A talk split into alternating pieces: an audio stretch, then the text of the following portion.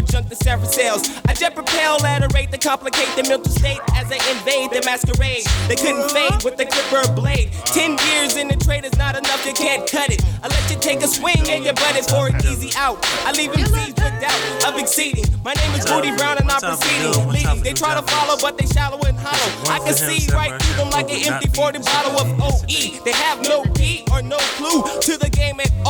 Now they washed up, hung out to dry, standing looking stupid, wondering why. Why, man? It was the fame that they tried to get. Now they walking around talking about represent and keep it real. But I got to appeal, cause they existed in the fantasy when holding it still.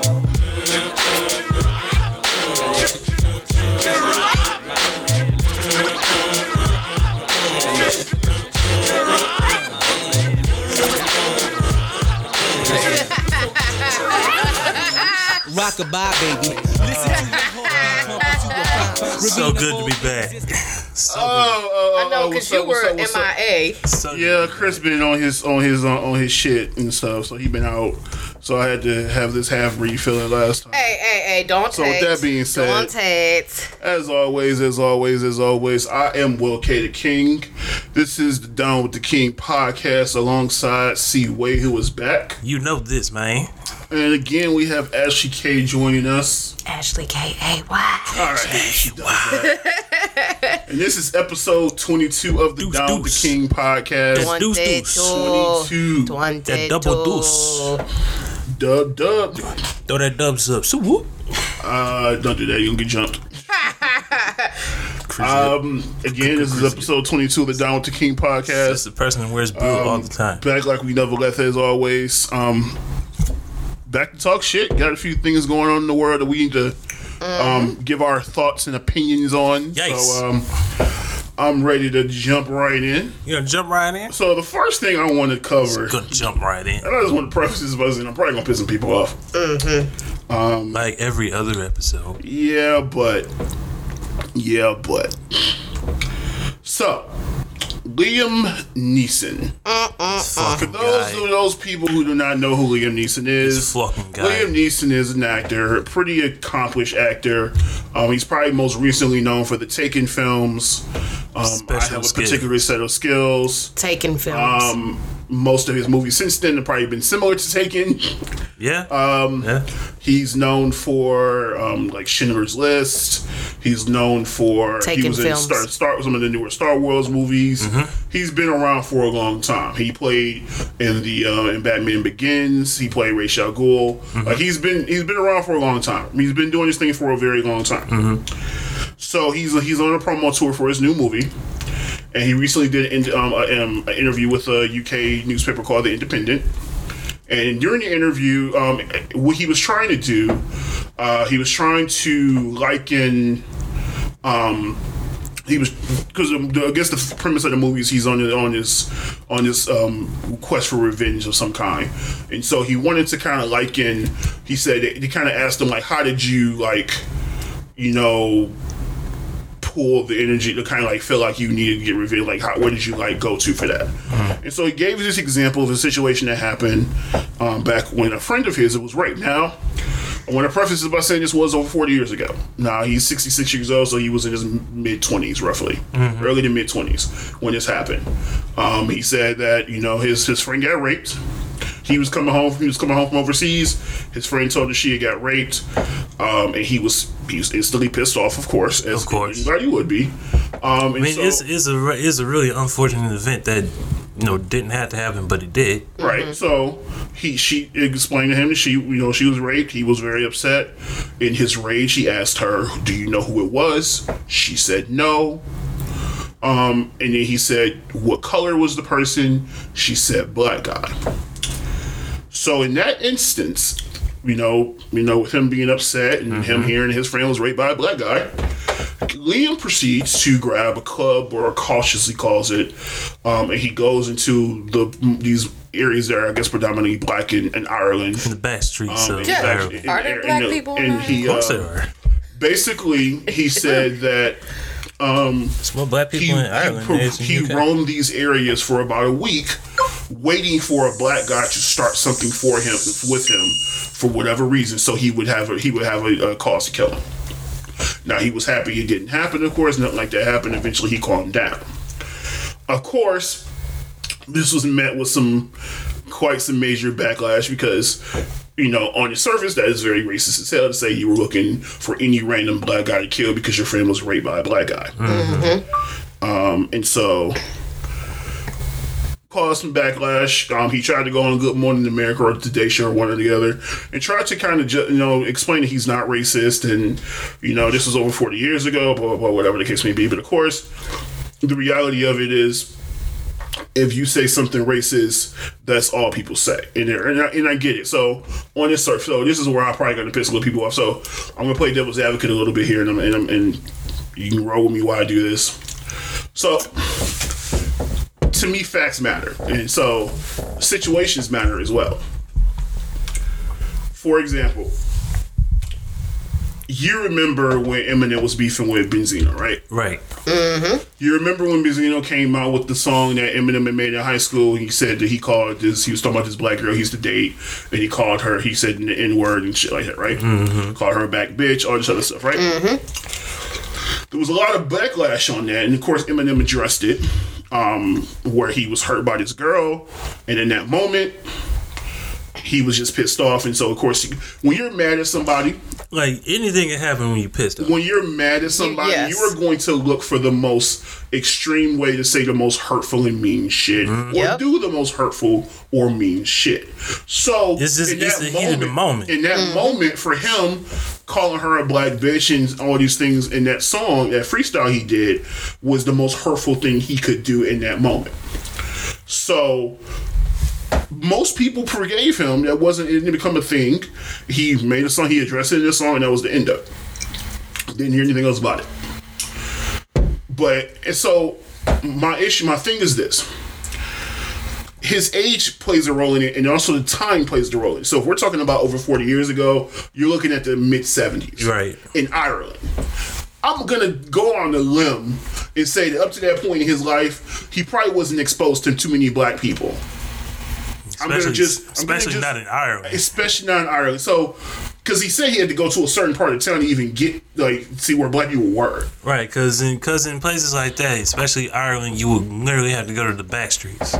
You had So- to go to the back alleys, just so like you had to do in London. You had to, you would find people over there. So, with that being said, if you've never been exposed to black people, and that's something we have to account for to some extent, especially people that live in other countries. Mm-hmm. If you've never ex- been exposed to a race, the only thing you know to go off of are stereotypes. That's all you know. Yep. Okay. Yep. It's the same thing that Donald Trump has been doing with Mexicans. He's been stereotyping all Mexicans as rapists, drug dealers, all these things. And this was his, before he became president. And his base, he still does it. His this reason, the whole reason he's trying to get this. So war- wait, Donald Trump never hired a Mexican to work he has Mexicans working for him now. yeah. How do you I'm think talking he about eats? talking about that. beforehand. I'm talking about Yes, he's always had Mexicans working for him. Yeah. But that's just, that's but that's an American elite. That's a white privilege thing anyway. Because hmm. white privilege, white people will would be saying ones they'll complain about Mexicans taking their jobs, but they're always jobs that white people won't don't want to do. Mm-hmm. So it's always this thing is no, you just don't want them here because you know that they're eventually going to be the majority and you're going to be you're going to be in the minority. You don't like that. That's what it really boils down to is that eventually Hispanic people are going to be the majority in this country, mm-hmm. and white people don't like that. And so any reason they can get you to keep get them out the country and keep them out is what they're they're trying to do. That's really because it's all about their position and their power. That's really what it boils down to at the long- at the end of the day. Right. But I digress. But the whole thing is Donald Trump has been trying to create this narrative that Mexican people, Mexicans only bring in drug dealers and rapists and things like that. Because of a lot of his base has never been exposed to Mexicans. That's all you know. That's all they hear is what he's saying. Right. That's all the news puts out there when it comes to people um people of color. Black people is they only put in the bad news or the bad situations. They're only putting in the bad shit they do. So if you've never been exposed to black people, all you know is what you see on the news. And if you're young coming up in a certain area, that's all I know. And the news is usually bullshit either way. Right, Fake news. right, right. And then Let's, and let's, so- let's just be clear. and we're talking about now it's still that way. Go back into the seventies Oh, when the civil rights movement was going oh, on, Man, and black people were separated and treated like they weren't shit. Or even before that, Like, like, in the riots back in the what I'm saying. sixties. The- That's what I'm saying. So imagine him in, in a country in Ireland that doesn't have many black people to begin with. You've never been exposed to these people, uh-huh. so you only know the bad things you hear in the news and in the media about black people or the stereotypes you've heard about black people that they're criminals or they're, they're all these things. So if your friend who you're close to, or clearly somebody you care about, tells you, I've been raped, you're already heated mm-hmm. that she's been raped. First of all, if I'm mad, and I've been told somebody has been raped before, I'll come to find out somebody else on the phone with was getting raped and I didn't know about it. Mm. Mm. What? In that moment, when I found out after the fact, Wow. um, here it comes. Take a minute. Take a seat. I'm just Let saying, it marinate. Take a seat. when you find something out like that, Um, You can't be held responsible for what happened. and that's my thing. Right. And so, look, I get it. On its face, what he said did is racist as hell because if you're gonna come off and say I'm gonna just go kill any random black guy, Right, that's racist as now, hell. He did preface it by saying I was waiting for somebody to start something with me.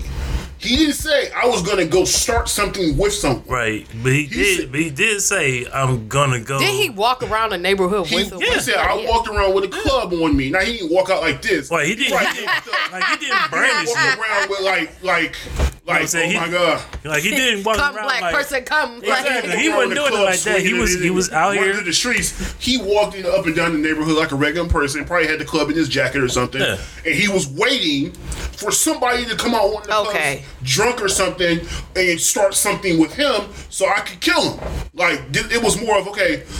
Hopefully, I want. I wish a motherfucker would. Basically. Exactly. That's essentially what he did.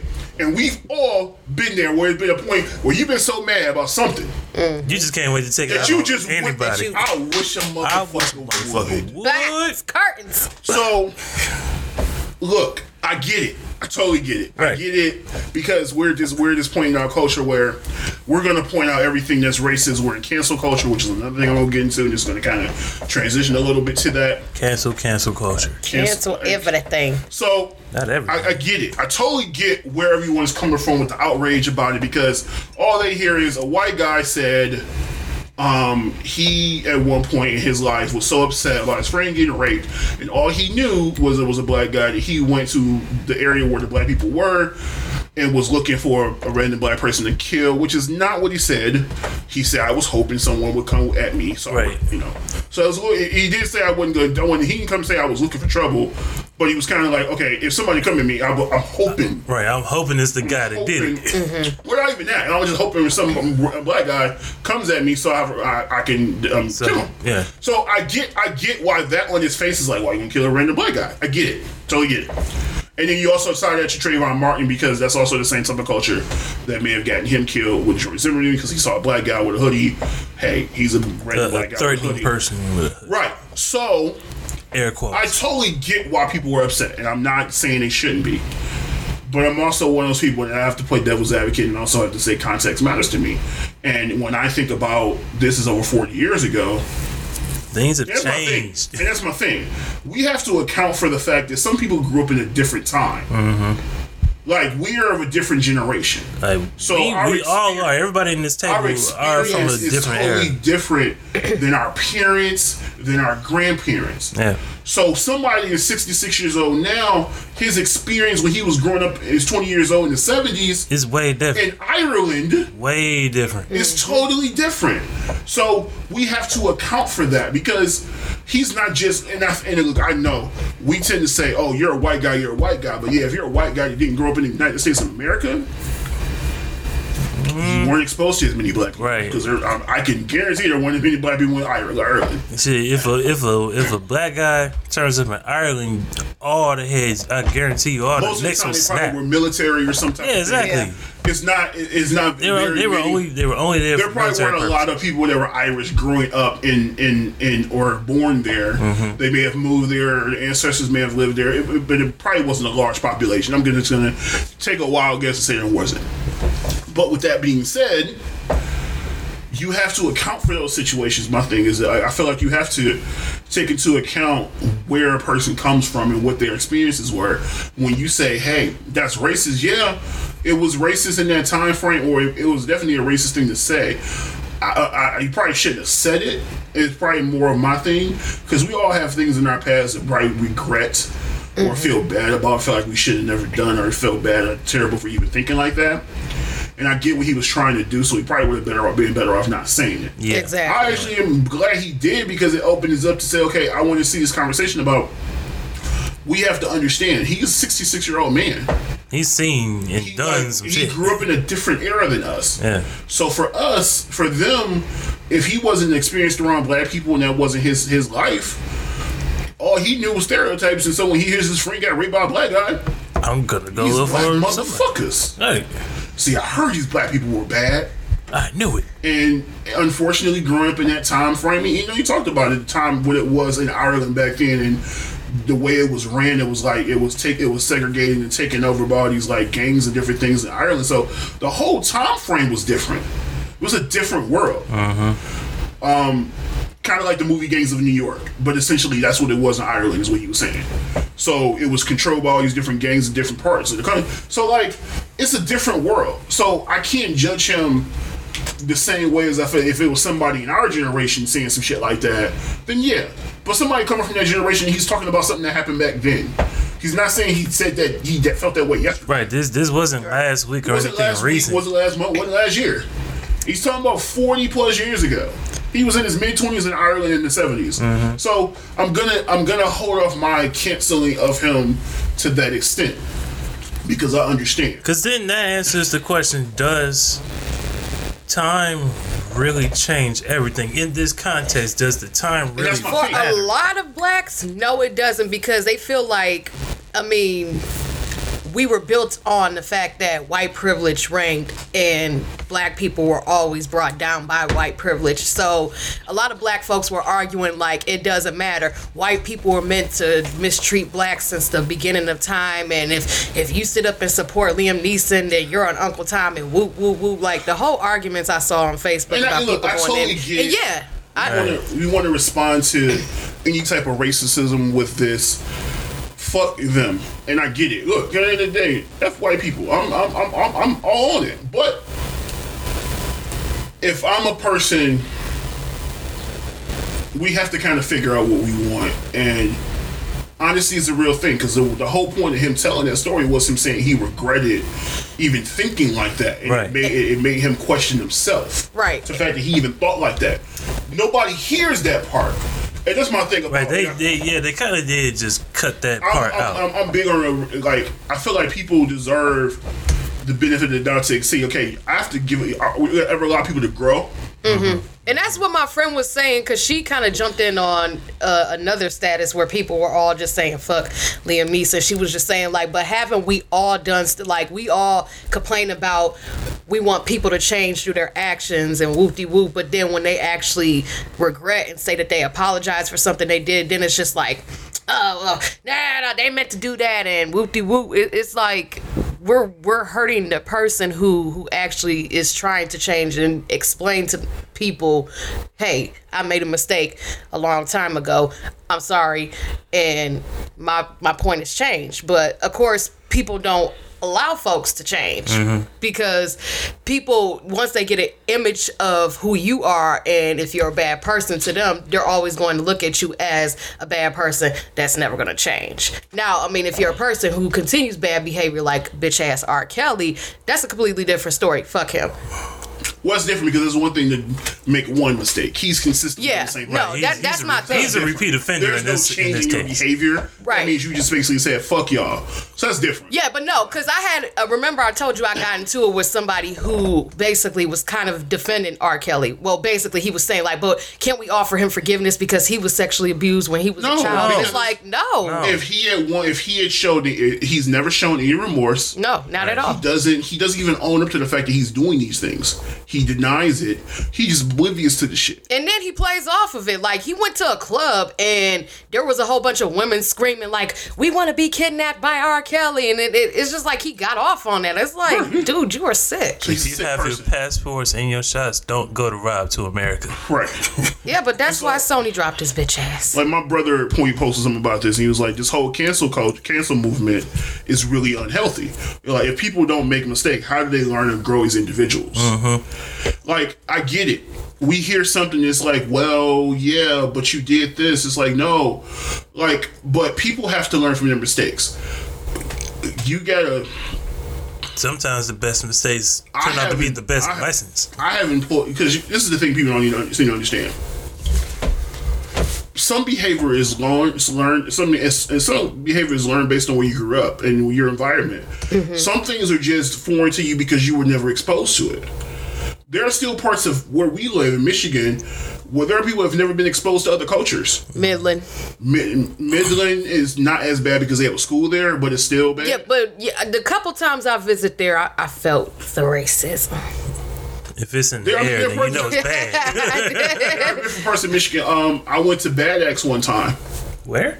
Bad axe. That It's Bad it's- Axe. it's the tip That's it's the tip of the upper thumb. yeah, upper It's the north. tip of the thumb. You Upper, can't. upper north. You can't even get there on the freeway. You have to take Van Dyke the entire way. Oh nah, bro. Imagine taking For Van two and a Dyke. half Oh, I, I, hours. mm, I can't. two I and a half it. hour drive, both one each one way.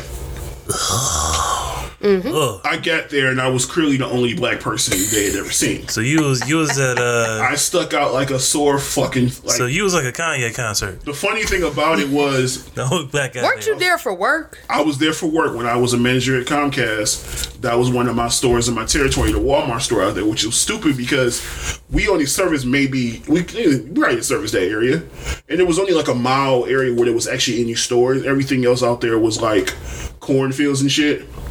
And so the funny thing about it was, as I, I remember, I checked in on Facebook there when I was there, and my friend, one of my friends, I haven't talked to her in a year, but one of my friends, she commented, she's like, "Oh, you in Bad Axe? You know I'm from there, right?" I said, "Really?" Um, she's Caucasian, of course. I I've known her for years, but I only know her from her being in school in Grand Rapids, and she's been living in Grand Rapids since I've known her. And she's like, "Yeah, you know I'm from there." I said, "I didn't even know that." She's like, "Yeah." She's like, "It's like no black people there." I said, "Yeah, I've noticed that." kind of looking around like I don't see anybody of any darker complexion up here. Nothing but snow. I was telling her, no, it was it was summertime, but it was just like, No, no, nothing but snow. yeah, well, yeah, there.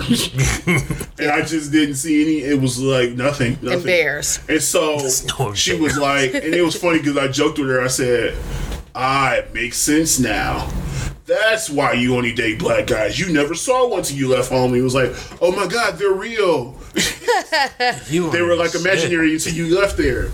But people wanted to understand experience that. the Terrible. There are people still in places Terrible, now to this day person. that have never left, never been around black people or people of other races because of where they grew up. I have people now who are, are employees of mine who are in the same situation. They grew up in very rural towns or very small towns. Mm-hmm. They might have one fucking road coming out of it that have never that never have been exposed to black people. So certain things they hear, certain things that we do, certain things they're exposed to culture wise are like the most blind, mind blowing things ever. On the other hand, there are black people that have never been exposed to different things. They've There are never been across Eight Mile. well, no, there are black people. I, I work with people that when we, I say certain things I've done or experienced or traveled to, and they're like, oh, "That's that white people shit." I told somebody I garden. I told somebody I garden with my mother every summer. She's like, "That's that white people shit." I don't know no black people my age that garden. I say, "What the fuck are you?" Did not have houses? Shit, where, Un- they're uncultured where you swine. from? Where you Like, from? like really? That's not a. That's not a. So, so y'all know nothing about getting in the backyard and just working? Huh? No, apparently gardening was a, a, a, like a, a, as far as she concerned, was an old white lady thing. I said, no, my mom was pretty young and gardening. I had to help her every summer. I mean, given the fact my mom is white, I helped her garden. But no, my we still mom is not this definitely day. was not black, white, and she Right. definitely gardened every summer. It's, Like- it's, it's safe to say that everybody at this There's table knows something about gardening There's at some point. Right. So it was like, but that was foreign to her. Right. Because you understand, some people are in their bubble. We talked about the black bubble before. Uh-huh. There's a bubble for everybody lives in their bubble. They live in their bubble where there's an area they grew up in. They've never exposed certain exposed certain things. We all, I joke about it all the time where there are people in Detroit that have never left Detroit. Yeah, Yeah. They don't go true. anywhere. I had a friend who um who came to Michigan for medical school at Wayne State. She's from um fucking Utah. Oh, that's a bubble within itself. She's from Utah, but it wasn't even her. She would get like she would show her friends from here pictures of like Utah. And they're like, "What is that? A postcard, or is that like?" Is Nah, that, this is really what Utah That's my like. backyard. Like, they, they like is that a postcard or something. Like, no, that's my backyard. Really? Though they've never been exposed. They don't go out. They don't leave the state. Um, I joke about a lot of people I've met having um because you know you get an enhanced license. I feel like people have an enhanced license state of mind and they need to grow up and get a passport state of mind. Because when you have somebody get a passport, passport, what's that? Passport. Oh, passport. Jesus Christ. Passport. I don't go nowhere. I, I, I only need I only need a enhanced license to get to Canada. I'm talking about going to Canada. And the thing about it, then I ask people, all right, you going to Canada? Have you ever been to Niagara Falls? I have not. So you've never been anywhere past um, Toronto? I went to North Buxton. That was If the you third. did- The one, well, Yeah. the one time, least, at least go past Windsor. the one, the one time Yes, I I've been to went past Canada, it was Toronto. As long as you at least go past Windsor. you know I went past Right. Windsor. Yes. A lot of people don't go past Windsor. They're from here, and they might not even go. To, they might not even They'll go to Caesars. That's where they go to. or the casino. Right, They go just to the Windsor casino. for the fireworks or the casino. That's it. I just, we just went out to a random spot that had uh Tuesday night wing night. just this this We bar went that was a serving up wings. We went to like an old village that was in North Buxton, and they they showed us a tour of like these cabins, and then we also went through like the forest and stuff. It was it was So for you, it was like an actual trip trip. yes. Yeah, it's like we like some people just don't go outside their comfort zone. Uh-huh. And so, with, with that being said, when you're when you're expecting people of another race or another culture to understand why something is inherently but like after once you grow up and you experience things, you kind of realize that hating like disliking somebody for their race is different. But people are still going to have their inherent biases because they don't know anything else. Because the only thing I know of this other culture is what I've seen on the news or heard from other people who may not necessarily like them people or things like that. So when you're not exposed to it, you don't know. Mm-hmm. You're in your mind, you're thinking, yeah, if I meet this person and they're a good person, I'm gonna like them, I'm not gonna have a problem with them. But if you've been conditioned or all you've heard all your all this life about this particular race is the bad things they do, by the time you get around some black people, you're gonna be like, I, I've worked with people like that that are completely racist. Mm. But it, it's part, and and some of it's because they're just racist, and some of it's because they were never exposed to black people. So when they actually experienced black people, it may have been in some bad situation. Mm-hmm. It may have been, oh, I worked with somebody who was who was weird, who was strange, black, and like they just they did certain things or they, they did something to me or they hurt me in some way. So if once somebody hurts you and they're another race, and you only thing you knew about before that was the stereotypes, So is you're that gonna like, revert to those stereotypes. so is that like a different kind of racism, even though it falls in the same It's the same thing. It's more of because most race. There's two. I'll say this. There's two ways you, you become you're usually racist. Either you learned it from your parents growing up, like I, I was just taught to hate black people or any other race, mm-hmm. or you were in an era. Well, it's, to be Like, you come from an era where- or it can come from. It's usually it usually comes from your upbringing. It's typically that, Right. but it also comes from if I've never been exposed to this, and so when I do get exposed to it, it's always bad things. And not necessarily personally, but all I see on the news is Black folk this black, this black person killed somebody or this black person robbed somebody. Or it's on, or somebody on the run. it's always something negative because that's all the news reports. If you were, and that's the thing, a lot of people don't understand. There are areas that that's all they know, they have access to when they were growing up was what the news told them. And once again, the news is fake. No, don't- don't promote that because then John Trump gonna make get, went off that shit again. Fake news.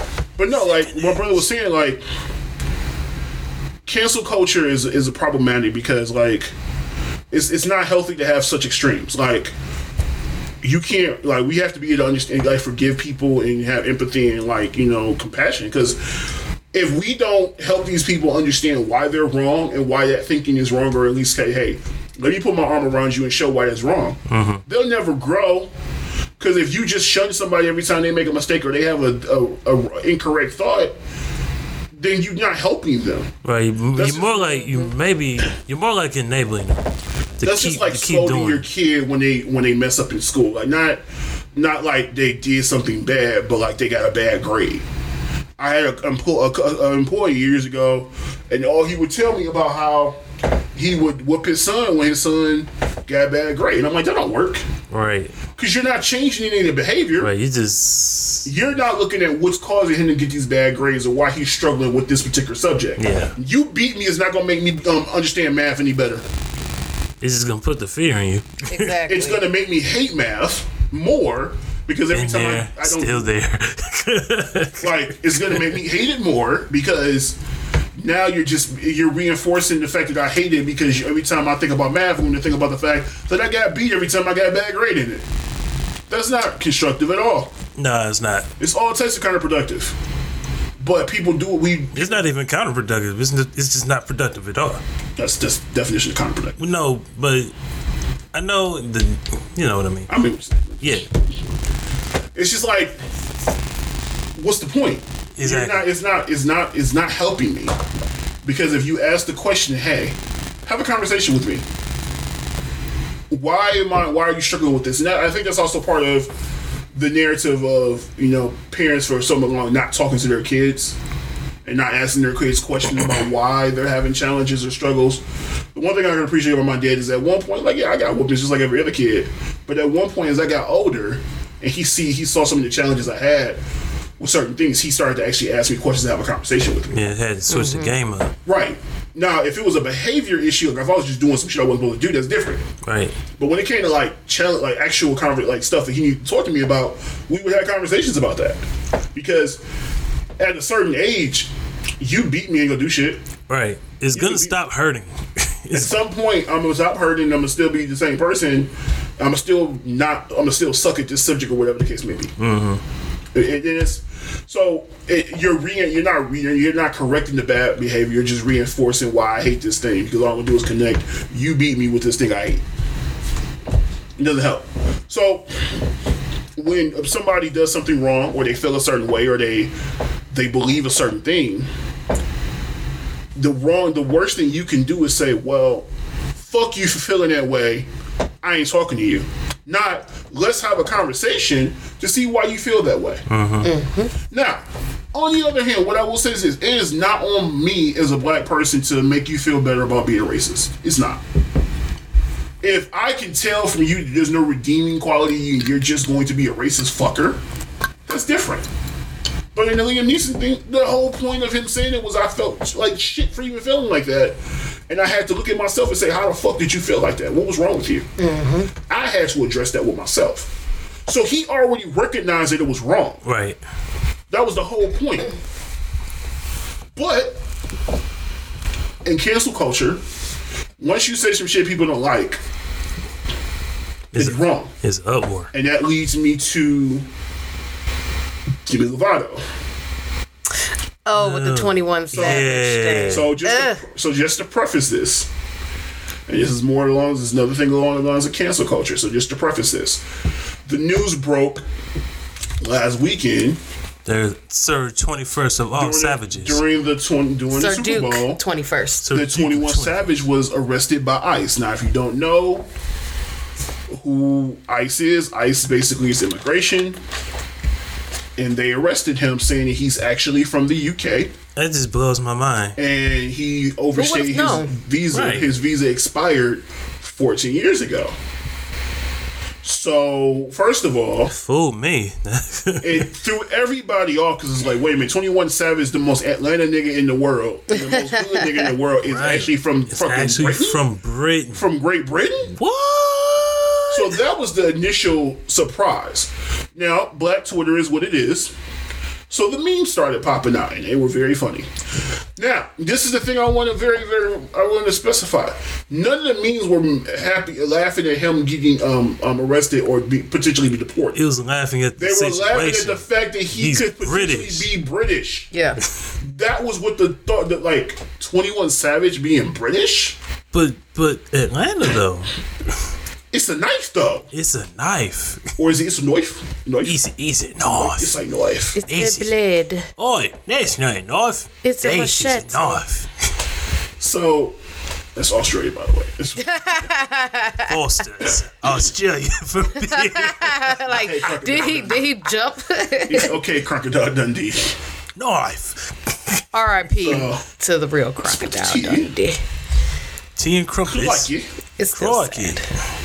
So, Good but yeah. So the joke was, it wasn't about him being arrested. Let's be make that clear. It was- None of the it was memes I literally a- saw was- were about him being arrested. It was They literally were all about the fact that he might be British. That he's fucking British. Mm-hmm. Because everybody was like, huh? What? Yeah, really, that was the look everybody What the like, bloody hell? Wait the fucking what? Well, So- well, hmm, like so. I guess my question is, where is um, where is Iggy Azalea when you need her? But she's Australian, so it's different. Yeah. It's, it's the same. It's the same. Well, we all know she was from Australia, but she rap like she from the hood. Everybody raps like they're from the hood. So I guess the UK issue rappers rap like they're from the hood. wasn't the No, but issue you can tell they all British though. so wasn't the issue with Demi Lovato where she basically jumped in. So all she said was this. This is what Yeah, her yeah. sentence was. LOL, the 21 Savage memes have been the best thing um, during the Super Bowl today. Like, this has been the best part of the Super Bowl, is what she said. And people went That was off. all she said. And all the rappers, uh, Wale, all these uh, rappers, all these went- little butthurt rappers. all these jumped in at her. Yo, that's ain't not right. funny. Laughing at his situation. You wrong. Now, mind you, We not gonna talk about your OD. no, and that Yeah. yeah. brought her ODing. First on, of all, son. those things are not the same. No, Because first and foremost, it's, it is literally a matter of thing, life and people need death. black people need to y'all need to figure this shit out. You know, I- y'all the ones that make the fucking jokes. right. Right. So then y'all make these fucking memes up because white people didn't make these memes up. and, Black people make these memes up. and we fast on the Twitter machine. Black people make these memes up. we are fast when it comes to memes. Black people make these memes up. Mm-hmm. So with that being said, y'all can't make these memes up and be and put them out there and laugh at yourself. And then as soon as somebody else laugh, oh no, That's just Russ. you can't laugh. I think it's because of the fact that she's not black. That's why they I got don't on give her a ass. fuck. No, no, I know that, but I'm just I- saying I, I that's get it. That- they are looking for any reason to drag somebody that's not one of them. Mm-hmm. And it so happens she was the one that because if any other celebrity, black celebrity, that came out and said these. Like you know, shouts to my same dog, stuff that she These did. memes, because Lil Duval was cracking up about the memes. He was, he was like, yeah, you know, And go, yeah, go Duval in go Duval fashion, of course. right. Mm-hmm. Nobody said shit to him. Nah, and go Duval don't give not He's an ounce of a comedian, so fuck. maybe he gets a pass, but no, I'm sorry. These memes are made up by black people. Black Twitter made them fucking memes up. Mm-hmm. They were the ones. We were the ones posting that shit. So you didn't. If a white person finds it funny and she says I find it funny, it is the memes are funny. it's funny. right. the because the, none of the memes were making fun of his situation. The memes were making fun of the fact that he might be British. Mm-hmm. How is none of that connected or anybody any of that equal to her having a coke overdose? None. Not You can't you can't even jump the shark on that. None of that shit all. relates to the other. So y'all telling me, oh well, you know he he's doing this, and you know because of that thing, you know she can't say shit. Fuck y'all. I'm so sick of y'all being selective with y'all outrage. and Y'all want to pick and choose what y'all want to be mad about. I'm like, look, man. At the end of the day, she made all she said was, It was "These funny." memes are funny. These memes are hilarious." That is all she said. And y'all motherfuckers went for the fucking jugular. Y'all talking about, well, we supported you when you had a fucking drug problem. First of all, there were people joking about her drug problem. Oh yeah, There were, everybody. there were- Nobody did. no, there were. No, there, there was were- still- there were Wait, plenty there It wasn't popular, but there were definitely people out there joking about her having a drug. Oh wait, I think I might people- saw one where they compared her to Whitney Houston. Wasn't even that, Right. yeah, because they were talking about how how yo when Whitney has a drug problem, we we drag her, Mm-hmm. but when Demi, oh my God, his prayer is up and stuff like that. And and the point I said back then was this: white people never was the one calling Whitney a crackhead. It was black people people. Black people did. Black They also people. compare her to Omar uh, Lamar Odom, and I said again, black people are the ones that call him a, co- a cokehead, not black white people. Black people did. Black people were always the ones to go to, to make the jokes about our own people. But then when somebody else uh, like is like, but then it's like, oh yeah, I don't want to bring that shit up. No, nigga, y'all were the ones joking about it in the first place. Exactly. Nobody else called her a crackhead. called Except- Whitney a crackhead, but y'all. except for y'all. Nobody else called uh, Omar Lamar Odom a crackhead except for y'all. Omar. So then when she's a co, when everybody sending their prayers up, it's like no, y'all the ones got to be selective with that shit because y'all the ones that did it. So how about that? Y'all take care of your own home instead of criticizing her. And then for y'all, like I said, to try to draw this false equivalence- equivalency about her being a cokehead and having an overdose to him getting deported or potentially getting deported. Like I get it, he got a family, shit like that. But again, no one was laughing at his situation. They were only laughing at the potential of, Of his- 21 Savage being British, British. because it's outlandish as fucking hell. But yes, he is British. He mm-hmm. moved here when he was 13. 13 or 12, and the funny thing is, they posted a video of his mom in the interview, and she's definitely British. Mm-hmm. Accent deep as hell. Mm. Wow. Mm-hmm. Like, come on. Still to this day, she still had her accent. Wow. He was young. Well, I would, I would think so. Did she still have her ass? Well, no, Exactly. I mean, I assume, I'm assuming he had that accent when he came home, but came here. But Well, yeah, was like I mean, if you've been When here since younger, thirteen, you are going to pick up stuff, Right, especially if you're in going to be from Atlanta. Atlanta, you're going to pick it up, so it's going to change. Right. Mm-hmm. But you know, your adult is a little different. Your accent is what it is. Um, unless you like change your voice a lot, like Mel Gibson, for example, he you can't say Or he's Idris Australia Elba. Or Hugh Jackman. Well, no, Idris, you can still tell he's from Britain. Well, when Actually, he played you- Daddy's Little Girls, Well, I no, could he not can tell. change no. it in the acting Yeah. sense, but I'm saying Right. in regular conversation. Like in a like there in are certain talk. people that are in regular conversation. I can't like Mel Gibson. I can't hear his Australian accent anymore. Right. When 'cause- he first Yeah. came to America, you could hear it clear as day. Even in the first fucking Lethal Weapon, yeah. it was clear as day. Ah. now, You can tell he was yeah. straight now Aussie. you can't tell he's from Australia. Because he's been But there are other so people long. that I couldn't tell. Um, what's the name? Um, Chu Chu Chu Chu Chu Chu Chu whatever his Blah, name blah, is. Played Chap- twelve years of uh, twelve years slave. Played in. He played uh in Four Nice. Brothers, the one in uh Sweet Victor Sweet. Oh. I did not know he was British in that movie. I had no idea he was British until I know you. it was this movie that came I'ma on. look And he was it like, he, he was like a, it was something like futuristic movie. And he was killing niggas with a sword, and he had this British accent. I'm like, this nigga British? Had no idea. It was just him and the sword. It was it was a it was a bunch of shit going on. He played some like kind of police. His name was uh, Chitwell. Uh, Well, it's a- yeah, yeah. Whatever I, I the case may butchered that name. I had no, but I didn't know his name at the time. All I knew was he played in Four Brothers. Well, from that movie, there's no way in hell you could tell he was from. He was fucking British. He was Victor Sweet, nigga. Shit. Don't die. Right. And so, I guess my thing is, cancel culture in general is stupid to me because, like I said, if you, if we cancel everybody for making saying the wrong thing or being wrong or saying a, making a mistake or making a bad decision or choice, instead of saying how about that, how about you make up for the bullshit you're doing now? Mm-hmm. If you're a, a, a company that does some stupid shit that's cancelable, that's different.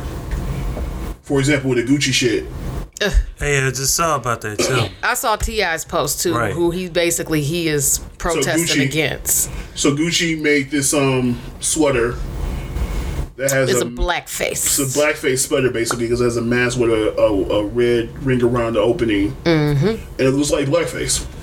Mm. Yep. I'll show you. This segment of the podcast is brought to you by Halls and Dr. old- Pepper. and Dr. Pepper and Mike's Hard Established in 1885. and these new flaming hot Doritos. Well, they're not Apparently new. they're not but that new. Yeah. For the record, Flamin' not Hot Doritos are not new. They're not. packaging. They're just re. They just came back. Flamin' Hot Doritos are not new. They were in the original brand of hot, Flamin' Hot uh, chips. Yeah, I, I missed that. Because it was them flaming Hot Lays. potato Yeah, I remember the flaming hot lays and the flaming hot yeah. Cheetos, And all those came out at the same time. but somehow I missed the flaming hot Doritos Oh train. wow! Right. Oh, Yeah. Oh, that's So, yeah. terrible. I don't know which if that's My worse thing is, this than is the a company. Monkey. As a, as a, no, it- it's the, so you had, we No, had that. this this is worse. we had the Yeah, monkey, no, that the is. monkey kid thing. The Coolest monkey. Coolest monkey. jungle. His parents make sure he got that Fucking bank him. though. So the, my issue with companies doing this shit is this: y'all have too many people who have oversight over these ads before they get put out. Mm-hmm. For y'all to be this dumb, mm. which is why diversity is important. Diversity is important in your organization because you have to have somebody in your organization that can say, "Oh shit, that's offensive." Right. Yeah. So, uh, so the fact that somebody greenlit this this whole thing before it even went Y'all to ain't the, got to one the black shop, guy. Can y'all pull the black guy from the mailroom? Like, look, Nick, can you look at this and make sure? Make, make sure this is all right. Nah, it's But not we also right. got to understand a lot of these big name brand companies really don't like people of color wearing their stuff. It go like even with Tommy Hilfiger, he couldn't stand black people wearing his stuff, but yet somehow they had Aaliyah as one of the faces back in the nineties. Um, even Michael Kors, there's been conversations about he doesn't like black people wearing his purses and all that other stuff. So, but yet black people are spending a lot of money on, these Michael things. Well, so I don't. I can't confirm. I remember. I remember the Tommy Hilfiger thing back in the day. I remember that. Um, I don't necessarily know if he actually said it because I, I never saw the article. I heard people say it was a rumor that he did say that shit.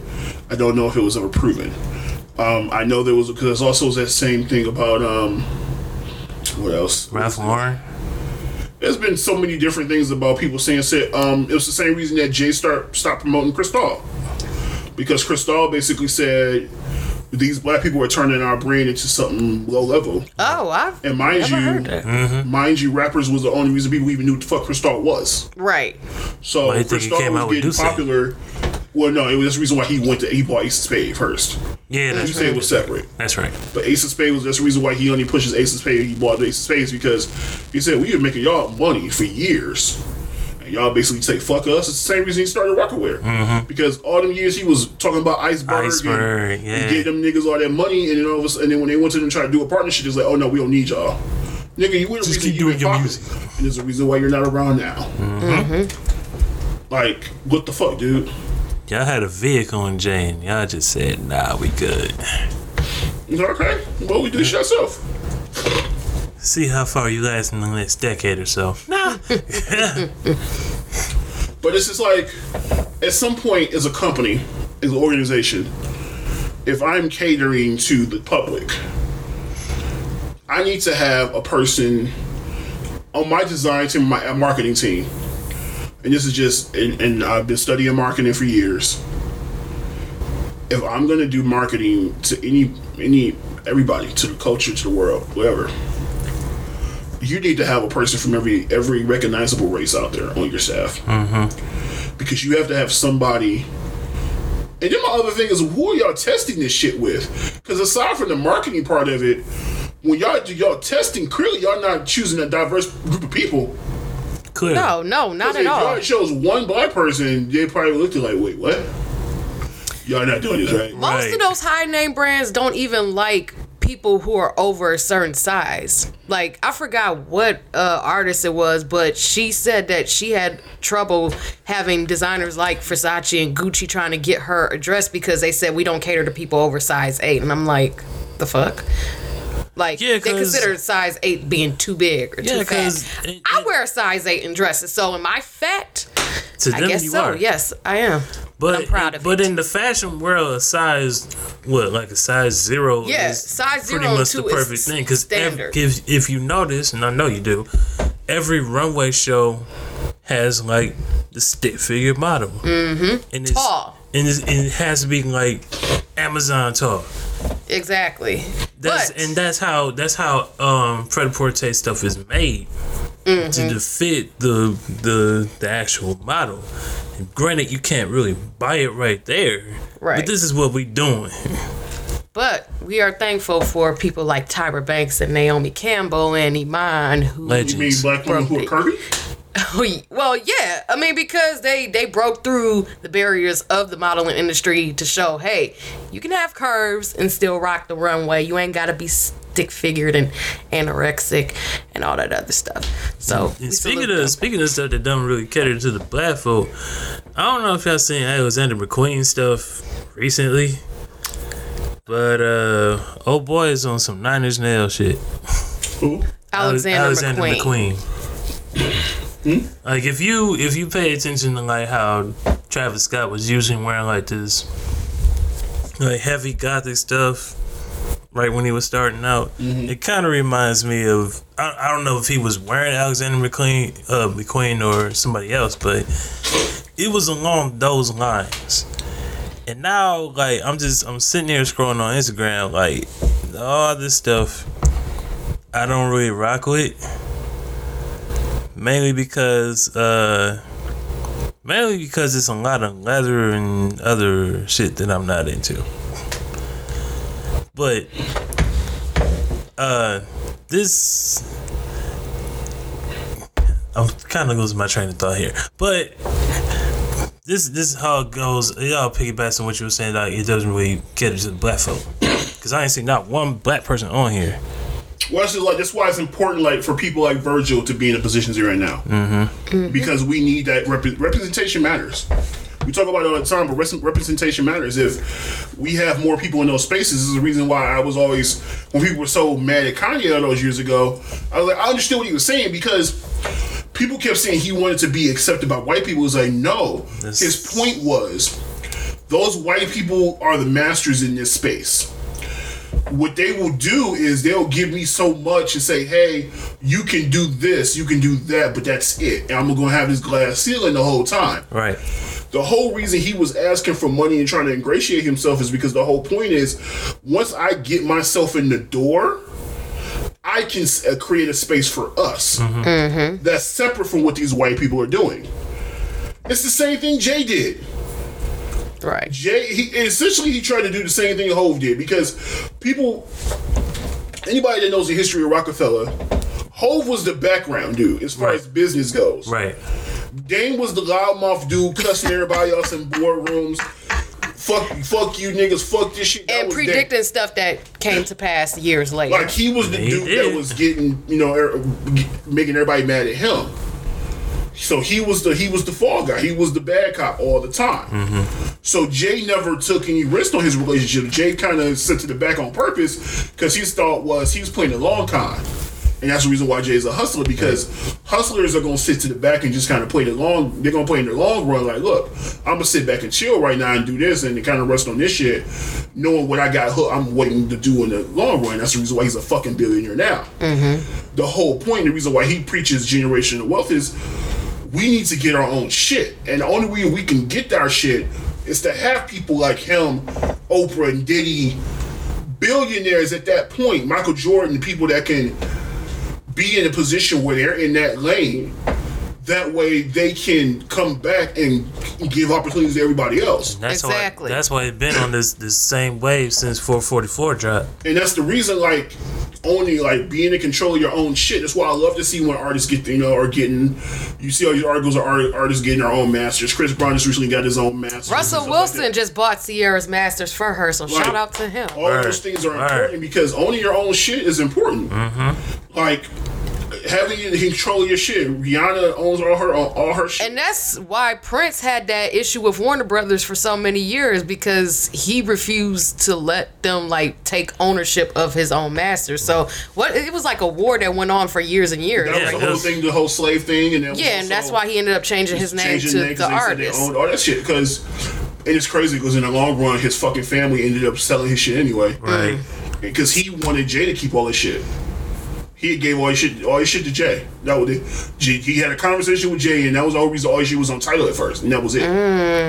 But his family and the estate came back and said, "No, we want, we are, we're gonna take it." Wow. And that's why it now is getting licensed to all these different shits that he never wanted to get licensed. to. Oh, That's why all this shit is happening now. But he had made his instructions pretty clear that he wanted what he wanted, and Jay and uh, his family basically said, "No, we're gonna sell it because we want the money." that's sad. They wanted the money. and That's what it was about. So it's like being in that position. So that was all Kanye was talking about. Kanye's delivery, as usual, just sucks. Yes. But the whole thing trying to get across is because everybody's like, "Well, Kanye, why don't you do it yourself?" He said, "How?" And the reason he said how is because the thing y'all talking about him doing is not y'all talking about him just starting a fashion line. He wasn't talking about just doing that. Right, he was talking literally about trying to get his foot in the being door. one of those dudes, like the- one of the fucking like gods of the industry, like a Gucci or like a Prada and all them fuckers up there at the mm-hmm. top. Trying to get on that level, not trying to just hey, them give me my own line of clothes. No, I want to be the person that's giving other people their line of clothes. Mm-hmm. That was what he was trying to achieve, which is why he needed so much money to do it. So it wasn't about gaining acceptance, it was about getting on that same level. It's the same thing with the NFL or the NBA. There are so many people that always say, put it out there and say, well, why don't you guys start your own league? How? Not that simple. How, These guys are billionaires.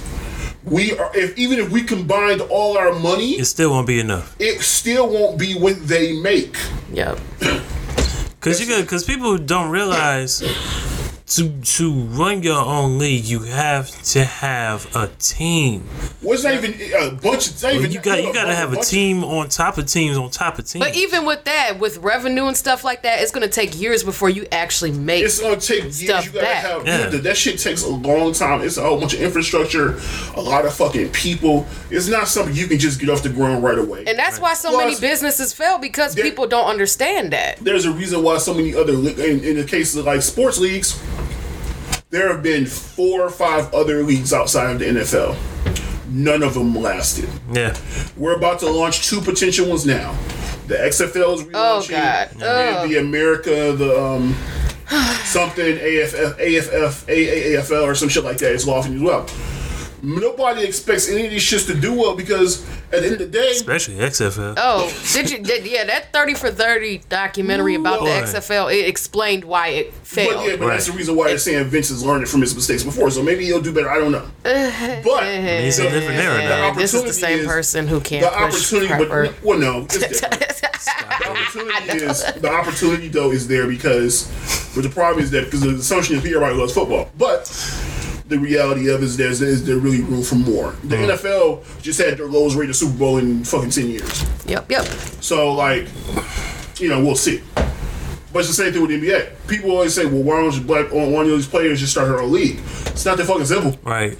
Because again, these are big billionaires. Most of these guys, a lot of these NFL, these N- N- NBA owners own like NFL teams and NBA teams and baseball teams, and like these are billionaires a hundred times over in some instances. So you combine all of these players, still you got- that's not even a drop in the bucket to what it would take to run a fucking league. These guys just own teams. They're not even the ones that run the league. Right. So this is the thing they seem to don't understand is that it's it's one thing to say, hey, there's a reason why it's no it's no black NFL owners. It's a it's a it's there's a reason for that.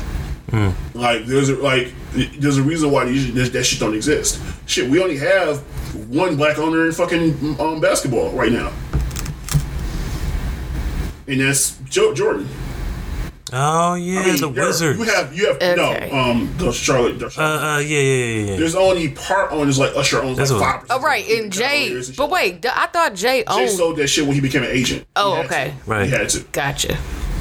He only owed like fi- like 0.5 percent or some shit, but he's also the one that like set the color and created the whole like. Right, so- the whole- Jay was more like the the Brooklyn Nets he was- ambassador. yeah, he was the ambassador kind of figure. I mean, he Mm-hmm. still he had he still had his seats. He still has those seats if he wants them, but But you know, since he started getting uh, What- Robinson Cano and Well, yeah. Once he became an agent, he had to sell up that his stake in the team because you couldn't have that would be um, considered um, a conflict of interest. And so it's one of those things where people can say, "Well, you should do it yourself," and we and I get that, but to get to the level that he, Ye was talking about is a totally different thing. So when we're talking about doing shit on a certain level and changing that narrative, unfortunately, we gotta kind of take baby steps. That's why, like I said, Virgil getting that position is important because that's our, it's not us getting our foot in that door to kind of try to change that narrative. But it's it's gonna take time because we have to get enough people in those positions before it actually takes the effect that we want it to happen. It's like getting into a good old boys club. You only gonna get so far if they don't let you. right. So you gotta try to make your own way, and it's gonna take time. and so, kind of moving on. The lesson we should all learn is patience. Um, so snitching is in the news again because apparently Oh, it left? Tekashi.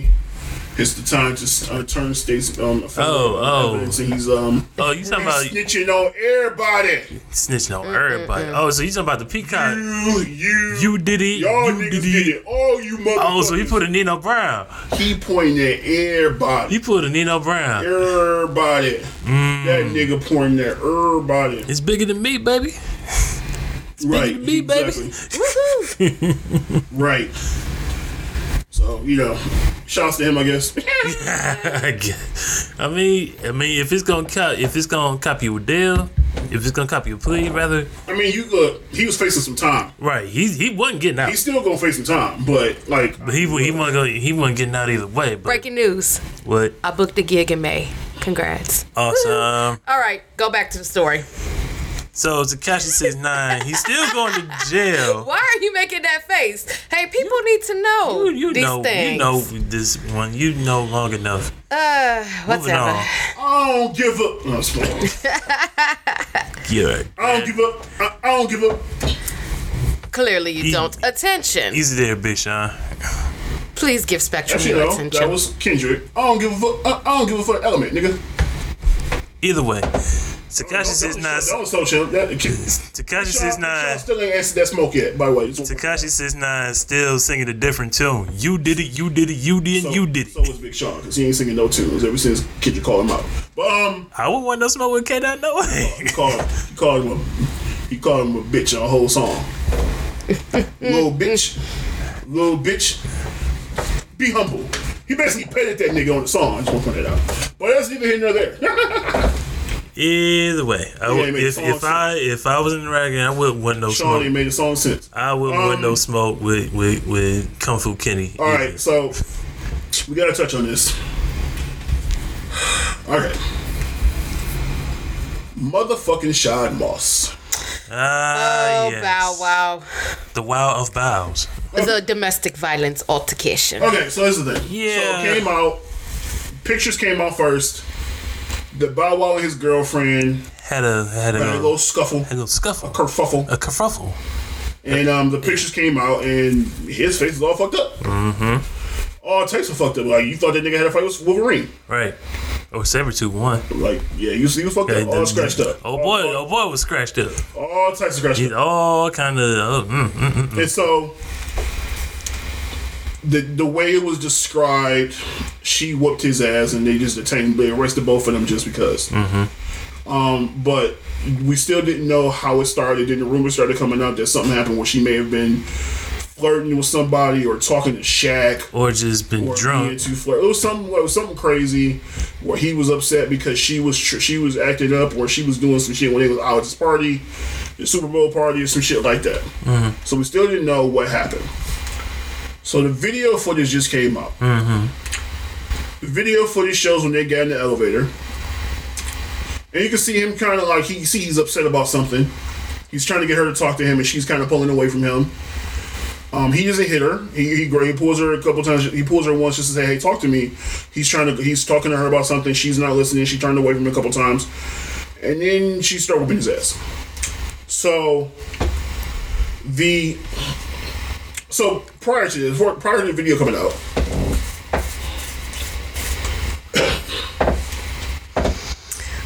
Sip, there are a lot of people making jokes about Bow Wow getting beat up. Well, a lot of Man, people been I'm- making jokes about Bow Wow, period. since forever. Right, but But in this context, my It's thing is- stupid. So my ins- my my only issue, and it's not necessarily an issue. My only thought on it is this: if that had been the other way around, yeah, he- Yep. yeah, Oh, they would have dragged the would have fuck out dragged of the hell out of him. like, like I feel like he lost either way. Cause this, Because cause this is what everybody's been saying, and and it's true. It is a damned if you do, damned if you don't situation. This is what you call catch twenty two. Mm-hmm. Because if he had been the aggressor, if he had been the person who, if her face is all jacked up, Oh, that nigga gone. Oh, they would have. They would have been. but but then because he was the one who face got jacked up, it's Bow Wow, so now we gotta laugh at him. Right, we got to we Now, got to laugh I'm not gonna draw that false comparison there's somebody trying to put out there and saying, "Well, if this is funny," then and they show a picture of Rihanna. No, nigga, that's not. No, that's that's something Y'all way understand? No, different. no, Like, no. Way Dudes, different. dudes go too far. Right. Dudes go too far to try to prove their point. Usually, probably some nigga that hit a chick. Mm-hmm. He trying to prove a point. No, nigga, no, no, no, no. That's not the same. Us laughing at Bow because it's kind of similar to the Twenty One Savage thing. I don't think people were laughing at him getting beat. It was- it was the were laughing at the situation. It was Bow Wow. Yeah. I think it's more so it's just Bow Wow to an extent. Now, again, It's do it's, I it's, think- it's the thing that it it is. Yes, it is Bow Wow, and then the whole situation of him coming up with this L. it's Bow Wow, and yeah, Bow Wow always takes L's. Yeah. Yeah. And I think that's that's a big part of it. But my thing is this. Nobody should put their hands on anybody. At the end of the day, Right. y'all need to get your fucking hands to each other, empty yourselves. Learn to keep your hands stop, to yourselves. stop putting your hands on the opposite sex. All that shit is not cool. Right. I mean, if you guys can't talk it out like real adults, then just stay away from each other until you both can calm down and come to a civilization where you can actually talk. No, real adults don't exist. Actually. Yeah, I know, but We're the last of a dying breed. You know that. Unfortunately. but I, I just feel like we need to. The narrative has to be. At the end of the day, domestic violence is wrong, regardless who instigated it, who's the per, who's the person, who um, who caused the problem, who who. But if you're if any any of that violence needs to be, they need to need to chill. Everybody need to keep their fucking hands to uh, to themselves. Everybody to stop all with the bullshit. Look, everybody gets in the heated conversations, everybody in relationships getting in heated situations, and I understand that shit happens. But when the shit gets to the point where y'all feel like y'all gotta throw hands, y'all need to walk away. Right. Mhm. Guys need to keep their hands to the, um, themselves. This is it's bad enough that uh, it's bad enough that domestic violence is uh, already at an all time high. It's bad enough. And part of that is because people don't talk. True. And that, that goes to another subject we're gonna talk about. But I feel like that's because people don't talk. They don't talk about their. They don't talk about what they're dealing with, and so they mm-hmm. hold on to shit until it until the point Until to it the point where they pops. can. Until it, and it's like you can't hold on to all that anger and emotion and frustration. If you got a problem, you need to talk about that shit. Mm-hmm. People in relationships don't talk enough. They don't open up about what's going on and how they're feeling, and so then when it gets to a point where they now, you know, we now we're to the point now where the shit escalated. And now we're in a situation where we heated and you're gonna react the wrong way. Mm-hmm. And unfortunately, people have not mastered the ability of walking away from situations because it's no, I want to be hurt in that moment, but no, you should have tried to get hurt earlier when you weren't as frustrated. But no, you decided to wait and not open up, and then the other person may not have been receptive to it at the moment, and they should have. So it's kind of sometimes it can go off both people because one person is feeling away.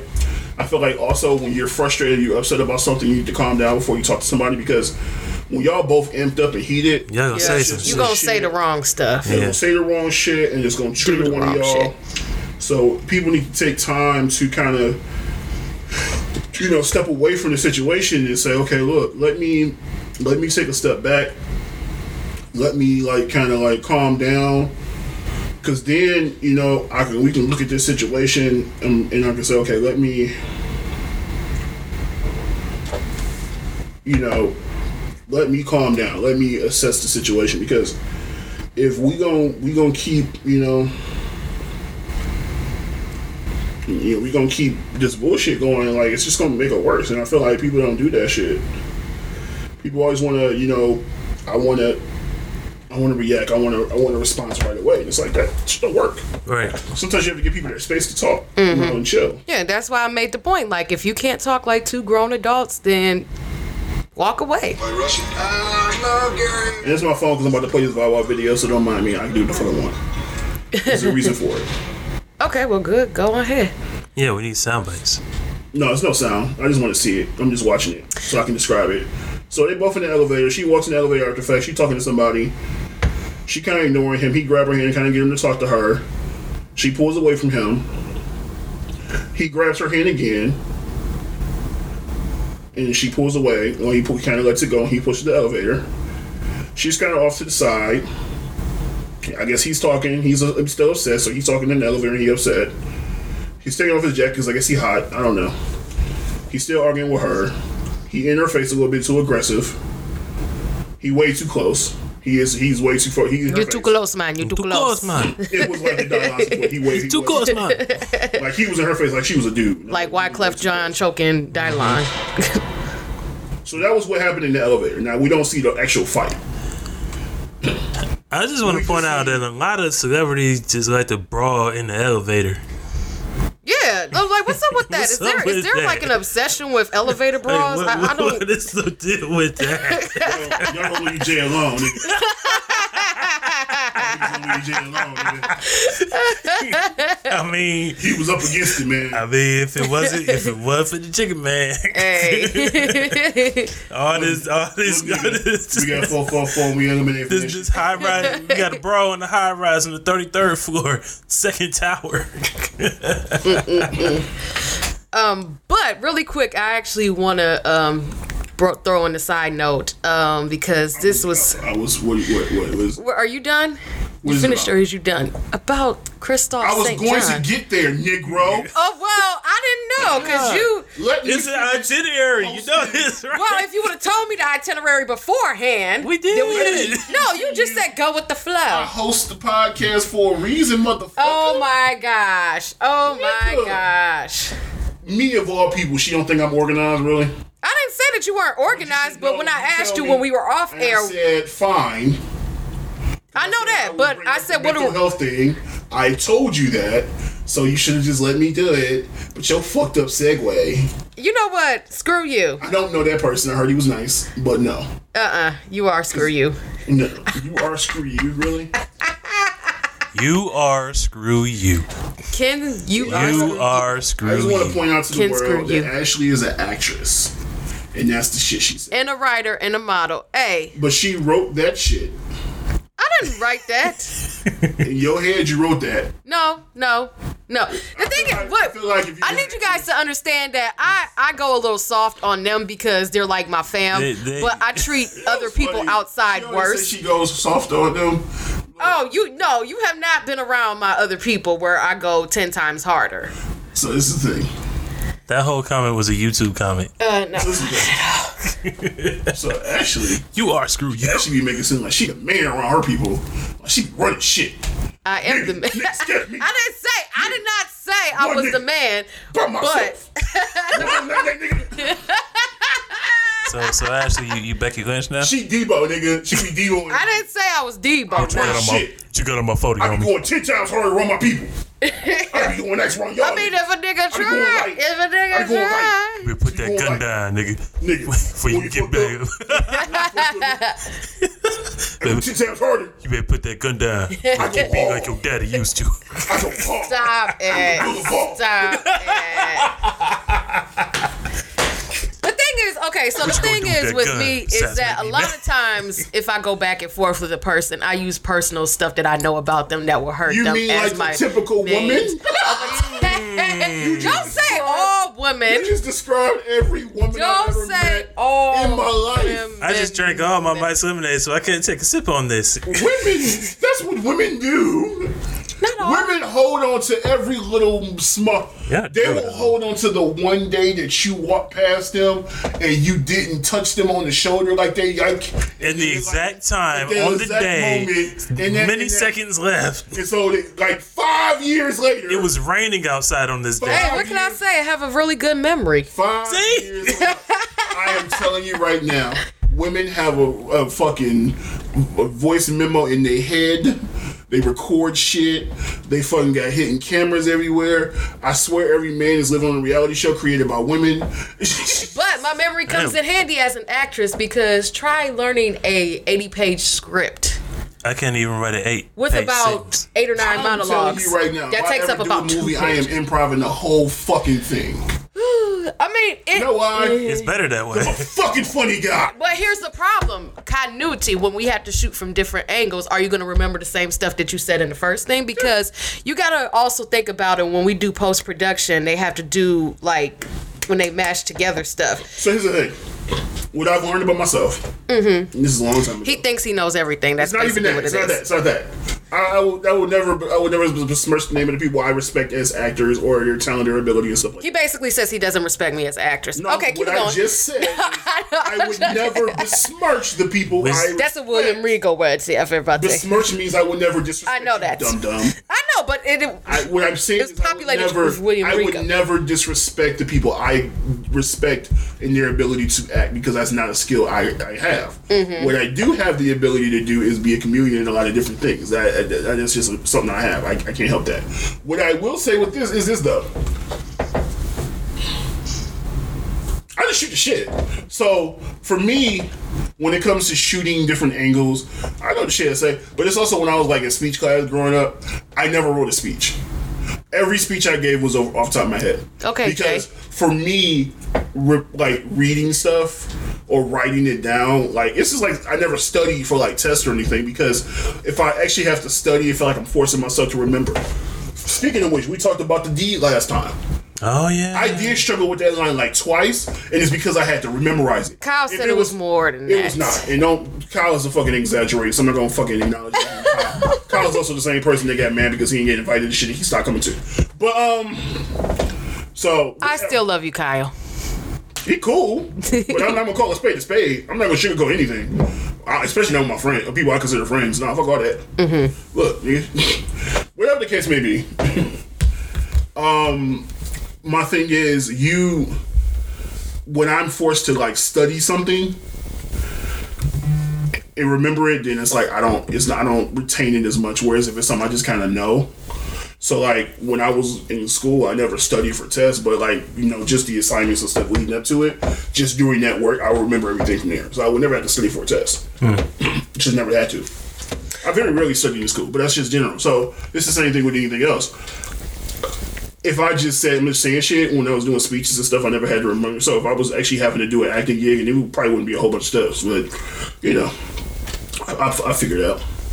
I figured it out. But the I want to. I want to. I want to produce a movie one day. Mm-hmm. That's one of the things I want to do, but we'll see. Ashley will be the extra because she wouldn't be. An asshole. lies, lie. I would not. If you- if you- if you Ashley denounce be- me to that Ashley level- be chick number four. Oh, you you- gonna do Jerry Seinfeld I on would- South Park? no. Turkey number eight. As if I've, I've already been paying my dues. I've already been there, done that. No, if you don't Yeah, respect yeah, yeah. my level of talent, then I respect the fact that you can kick rock, motherfucker. but no, so God. what Ashley wanted to talk about because Ashley's an idiot.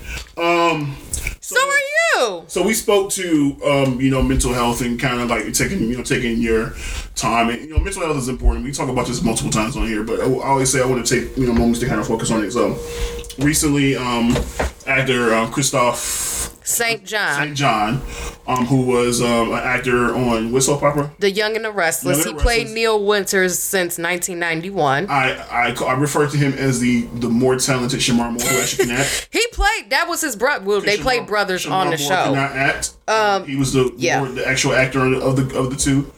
Um, so he passed. He he um, he passed this week um, of a suspected uh, alcohol poisoning. Um, and so people spoke to his depression. Um, so he, he lost a son a couple years ago to suicide. Yeah, back in 2014. Okay, so a few years ago, he lost a son to suicide. Um, his wife, well, his ex-wife, and there they kind of felt like because of this, his son was in some type of mental, you know, mental Yeah, institution, they, they, like- they said that the they felt like the institution had, help him, and yeah. they played a role in him committing suicide. Mm-hmm.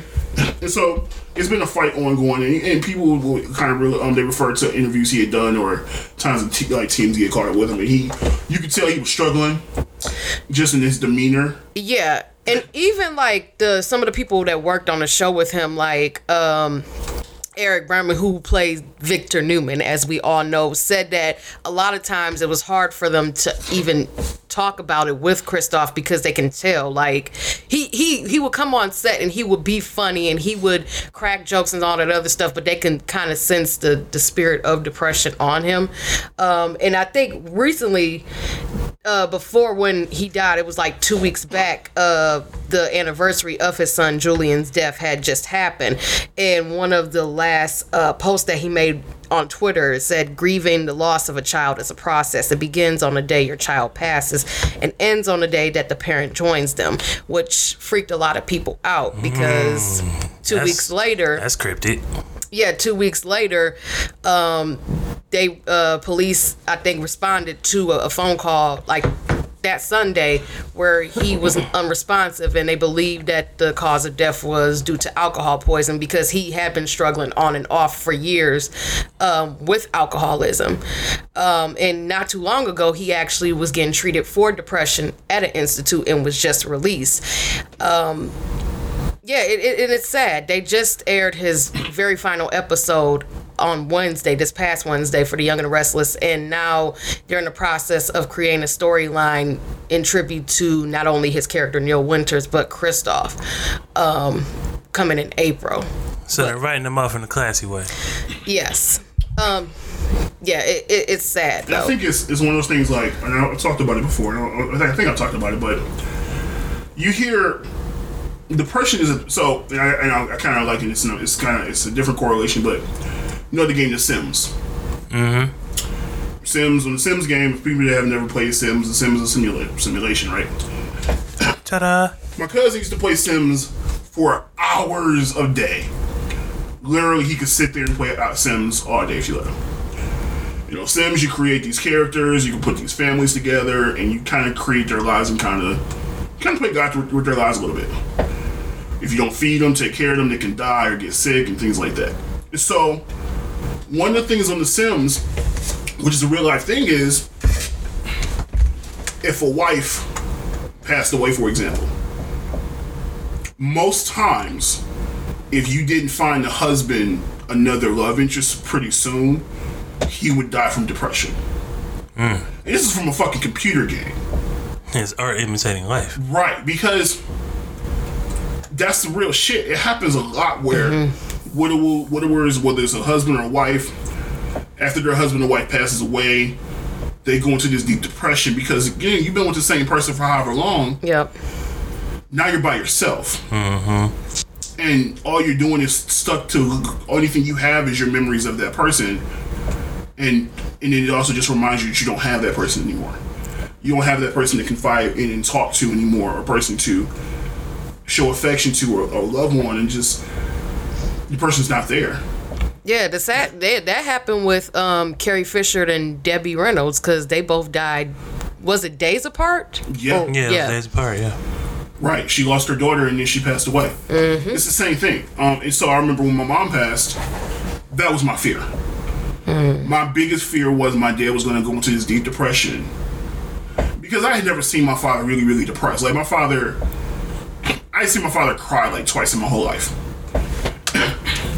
Well, he's from time- he's from a different era. The first Yeah. time was the day my grandmother passed, but it wasn't even when she first passed because he was the one taking care of all the bill, like all the issues as far as like getting her hospital, getting her hospice taken care of, getting her taken out the house. So when it first happened, he was taking care of all that, getting on, taking on these phone calls, getting all this stuff done. Mm-hmm. It wasn't until they took her out the house Yeah, he just lost that it. he lost it. Mm-hmm. Because in that moment, he had it had to hit him. Because he had, he had come down off all the other stuff he had to focus on doing, and his emotion took over. Mhm. The only other time I'd see my father cry was the day of my mom's. I mean, the day of my mom's funeral, mm. and it was something simple. As I just happened to go back in the room, and he was in the room. He was just standing there, and he was just crying.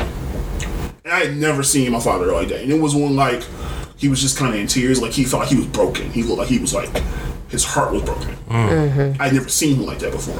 In all my years of life, I had never seen my father like that. and I remember we were sitting at the funeral, and you know people were coming by, were going over to see my mom, and they came to my dad and was like, you know, you guys are gonna get through this, and he's like, I'm not sure. And for my father to say those words was like the most shocking thing in the world to me. And so I remember when I got a chance to go up and talk, I, I just told my dad, I said, you know, you've been the person that's always been in the lookout for us and take care of us, so it's our turn to do that for you. And I just didn't know how that was going to work. I didn't know, and my fear was, I don't want my father to go into a depression and end up to the point where he ends up one of people that dies because he's just alone. I didn't want that to happen to him. but it's a real thing. Yeah, it's very real. It's a very real thing, and it happens where people you're you're so conditioned to have just one person. My mom and dad have been together since they were 16 and 17 years old. Mm-hmm. Shit, that's life. 32 years That's a long That's, time. that's life. with the same person, yep. and now that person's not there. yeah. And even though my mom has had been sick for a long time, there's no amount of preparation that's going to get you ready for that moment when it actually happens. Right. And so for me, it was like, okay, how do we get him through this? I had no idea. But that was my focus because I had to try something. And it was one of those things like, so it was one of, so it's a real thing when you have somebody who's going through something and you see them, they lose somebody who's a family member and they go through that loss and how they handle that loss and you trying to be there for them. So I can only I can imagine how he was feeling Yeah. to lose your son. Um Styles P talks about it. Him and his wife because even though it wasn't his daughter, it was her daughter, Right. um, his his stepdaughter through marriage. But Their still, daughter committed suicide a, a years back, and they've gone on. They've gone on more. They talk. I guess they wrote a book about it and Yeah, talked they- about that. Like, 'cause you just didn't know. They their frustration was they didn't know what she was dealing with, and so they talk about how it's hard when you have somebody who you love and you feel like you're doing everything to be there for them, but you just don't know. And so when you figure, when you find, and it's like they they they take their life, and now you're like, what could I, what more could I have done? You know, what more could I have done? And I, and I think as a parent, that's the the first inclination is okay. it's the it's the how instant guilt trip. signs? Why didn't I do enough? What more could I have done? And so I, in his, I can imagine in his case, it's like the torture of I couldn't be there for my son. I couldn't save my son. Mm-hmm. My son is gone. And no parent wants to outlive their child. They don't. No parent wants to outlive their child. And so, for you to lose a kid, it's something you just never, you never get over. Shit, I seen it firsthand. Cause that's how that's how I lost. Well, I lost my cousin during the during the sickness years ago. She had uh she had MS, and my aunt held it together until the minute they closed the the uh the hearse. Like it was just it was it was a surreal moment. Like she literally just lost it. Yeah. Yeah, it's one of those things like you just. I think that happened at. um I think it was my grandmother's funeral. Same thing happened. They closed the casket, and I think Roe lost it. She lost it. Yeah, And this is one of those things like. Because it, it, it feels real at that moment. yeah, Yeah. That's that's when it really like It it sinks hits in. you. It really hits you. when my mother passed, and I think I talked about this. So, previous to my mom had been sick for years, Right. you know. So, and during that time, she had been in. We kind of got to the point where she was in the hospital, and she was going to go into um, some type of twenty four hour care because she was she would come home, I had to go back, and so I remember it was I was on vacation, so I was off work, and my dad called me. I, my plan was to go to see her Friday when she's at the hospital. Now, kind of fast forwarding back, I I really tried to avoid seeing my mom in the hospital. I just hated doing it because I just hated seeing her like that. Right. Rightfully so. But at that point, I had no choice because she wasn't coming home. So my plan was to go see her that Friday. So Friday morning, I get a call from my dad like, "Hey, I need you to go see your mom today." I'm like, "Well, I'll go and see her anyway." I said, "I need you to go see her as soon as possible." I was like, "Okay." So I go to the hospital, and they tell her they're taking us. They took her off dialysis the day before. And my mom had no kidneys at this point, so when you take off dialysis, that's pretty much it Yeah. it's only a matter of time at that point. And so we had, and so I remember my dad asking her like, "Do you want to go home, or do you want to, you want to, um, you want to, um, you want to stay here?" And she's like, "I want to go home." Now it was a Friday, it was late, so it was too late to arrange a hospice. And so the plan was for her to come home on Monday. Saturday, I went to the hospital to visit her. She was in so much pain, she was screaming in pain the whole time. And I remember just sitting, we were all sitting there, and it was like the worst freaking sign I ever heard in my life. Mm. And then that Sunday I went to work. Monday I'm getting ready for work. It's like ten, a little after ten. My phone rings. I run in the room to see him. My phone is my dad. I see it my dad. I already know who it is. and it wasn't. He says, you know, mom's gone, and and I was like, she's gone. He's like, yeah. And and in that moment, I was okay. He's like, are you coming to the hospital? or are you going to work? He said, well, I'm coming to the hospital, of course. And so I got off the phone with him and I called my boss. And as soon as I tried to utter the words, I said, Mom, and as soon as I started to say it, I freaking broke down. Mm. That's when it hit me. Hmm. That I had to say it. Because hearing it, it, it, I think it hadn't registered yet. Right. Right. But when you actually I have had to, to utter those words to yeah. my boss. Is when it that instant where it just kind of overcame. Me. So it's one of those things where sometimes it's just that reality of when it actually hits you. I mean, I, I had one of my employees lose her stepfather this week, and she tried to come to work the next day and she just couldn't do it. What was it last week? It's one of those things where you just you don't you try your best to deal with it or you think you can handle it, but unfortunately, it's not that easy. it's not. Mm-hmm. It's not. It's not as much as you try to be as strong as you possibly can. It's just one of those things. But and then it, and it makes it worse because like especially if you're like it's crazy because I kept wanting to go back to work and because I, I just being at home just didn't help Right. because you know I'm at home with my thoughts. And I remember they told me because of the day of her her viewing, I was like, I'm I'm gonna, I'm gonna be here. My boss was like, go, leave. He's like, just go. It's like I was trying to hold it off, or trying to avoid it. But it's just one of those things where you have to like face that that reality that like she's gone, she's not here. Right. You know, it's so I think like I said, that moment when it hits you is the hardest part because it becomes a reality, it becomes real. That's why you see here so many stories about when people when they when it's a casket, when they start lowering it is when people start losing it. Mm-hmm. It's like, oh no, it's real. Is is it real? Or some people just skip out on the burial ceremony altogether. yeah. Right.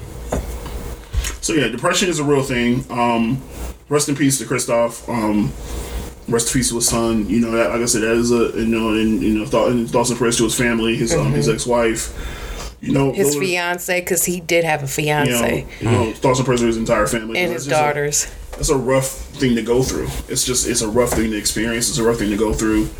Um, it's something you you never get over. Um, you know, people always ask me like I've, I've had people ask me like you know when does it get easier? I said it never gets easier. Right. It never gets easy. It never gets easier. Um, you you you learn to accept it over time.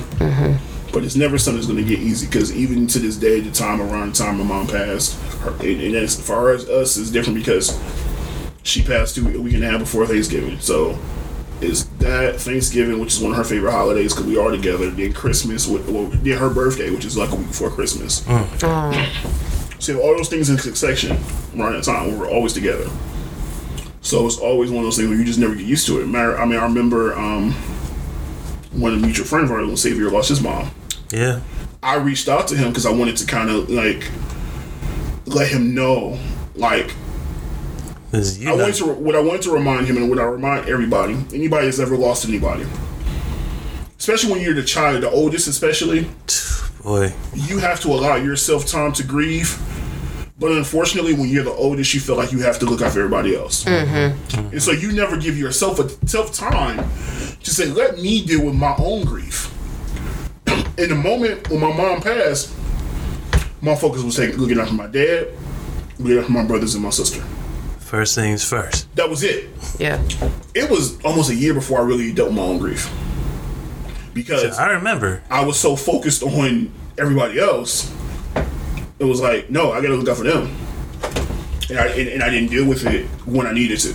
So that was my reminder to him. He's like, hey, I know your first thought is let me look out for my siblings. At some point, you have to allow yourself time to deal with it because if not, it's going to be something that's going to linger for a long time, and you and it's going to hit you when you don't want it to. It's going to hit you in the worst possible situation. Yeah. and it's going to linger longer if you don't deal with it. I, t- I gave the same advice to one of my um one of my coworkers back years ago when her mom passed when we first started at Blue Cross. It's just one of those things where I I, I, I try my best to when you go through something like that, I can't account for how it's going to affect you. But if we have similar circumstances as far as like where we are, you have siblings, and I know how it's going to affect you, especially if you're the oldest, especially. Mm-hmm. And in both of those instances, they were the oldest. Because now it's your job. now it's your job to uh, Look after To look oldest. after And everybody. you and you feel a certain level of responsibility to make sure everybody else is okay. Mm-hmm. But you also can't forget about yourself in that instance as well. And so that was the thing I had to remind both of them. Um, and it was just, it wasn't because I felt like obligated to do it. It was just like, you know what? I understand what they're going through. And I just want them to know that, hey, you know, you're, you're not alone as far as how you're feeling. And not that I understand exactly what you're feeling, but just know that I, I get it. And you're allowed to feel whatever you're going to feel just here, just some things that I I dealt with. Just some advice I have. You know, if you want to take it or not. I just felt like I just felt the obligation or just the need to say I just need to say this to you just to let you know because that's just it. But no, like I said, it's one of those things. Mental health is a very important thing, and like self care is important. We want to make sure that we you care, you care, you take care of yourself. You look out for yourself. You you clear your head. um, It's like we said in a couple episodes back. Check on your strong friends. And I talked to and I talked to her about this last time because she was telling me. Did we talk about this on the podcast? No, not on the podcast. That was outside. Of So that. That was off air. I told her she needs to see a therapist, and she says, "Well, there's nothing wrong right now." I said, "That's not the point. You don't. You that's the issue is that people wait until something's wrong to see a therapist. That's not how you're Self care supposed to is do not it. a self care is not a in dire straight situation. Self care is an everyday thing, and so talking to somebody about whatever, whatever is important to do no matter what you're feeling. Whether you be in the greatest spirits ever, you still need to talk to somebody. So, and, and, that's my advice to everybody. If you if you are whatever whether you're in a bad space, whether you're in a good space, therapy is not a bad thing. And you do not you shouldn't wait until things are going bad to talk to a therapist. because by then it's probably too late in a lot of cases. Or it's too far along where now you gotta work through a lot more stuff. It's actually easier to unpack things when you're not going through as much. So there may be things in your in that you were considering or things that may be keeping you from doing certain things that you wanted to do that you wouldn't even realize because all these other things were on top of all those things. But when you're clear headed as you could be, it's a lot easier to get to those things. Mm-hmm. So keeping a clear head is important. So talking to a therapist is a good thing to do no matter what, what how you're feeling and what what and what space you're in. Um, you shouldn't. I said so. You should never wait until you're going through something bad or going through or you're stressed out to talk to a therapist. Do it when you're not. Do it regularly. Even if you set up an appointment every couple weeks or once a month, just to say, "Hey, let me go talk to my therapist." Do it. I'm looking for a therapist now because I'm not necessarily in a bad place, but I know I need. I want. to I need to talk to somebody. It's just Like, because you, like, you need you need somebody to vent to. Well, I, I will say this morning, a friend of mine, a very good friend of mine, um, did invite me to a prayer service at her church. I went. And I would say, because I, I haven't really been to church in quite a few months, and I would say it was something that was much needed because do have issues. Okay, we're, we're not gonna, you know, but um, that's I'm not gonna dive too deep into that on this podcast. But there have been a lot of things that I have been struggling. Don't make that face. Do not make that face at me. there have there have been some things that I have been struggling with, um, especially within the past year and a half. Um, and I mean, if you do believe in the power of prayer, um, I would say that it was a very life changing experience for me this morning. And um, one of the things that the the apostle did discuss with us is that it, healing is a process and she reminded us of the fact that um, when you're going through a deliverance and a healing process of you know you know getting rid of issues and getting over traumas and etc it, it's not going to be easy but you have to actually face those problems in order to get to the other side of the healing because a lot of times it's like we cover up stuff. It's like we know the issues there but we keep it covered up because it's just like it, it, it hurts too much. But I mean, she also encouraged us, which I actually have been journaling on and off since what was it, October. Um, she says keep a journal and write whatever it is that you're going through on a daily day basis because it'll help. So uh, I am taking some steps. They're baby steps, but I do realize that at the end of the day, I do have issues that I can no longer keep running from and hiding from. So, my thing on that was it be this. Well, first,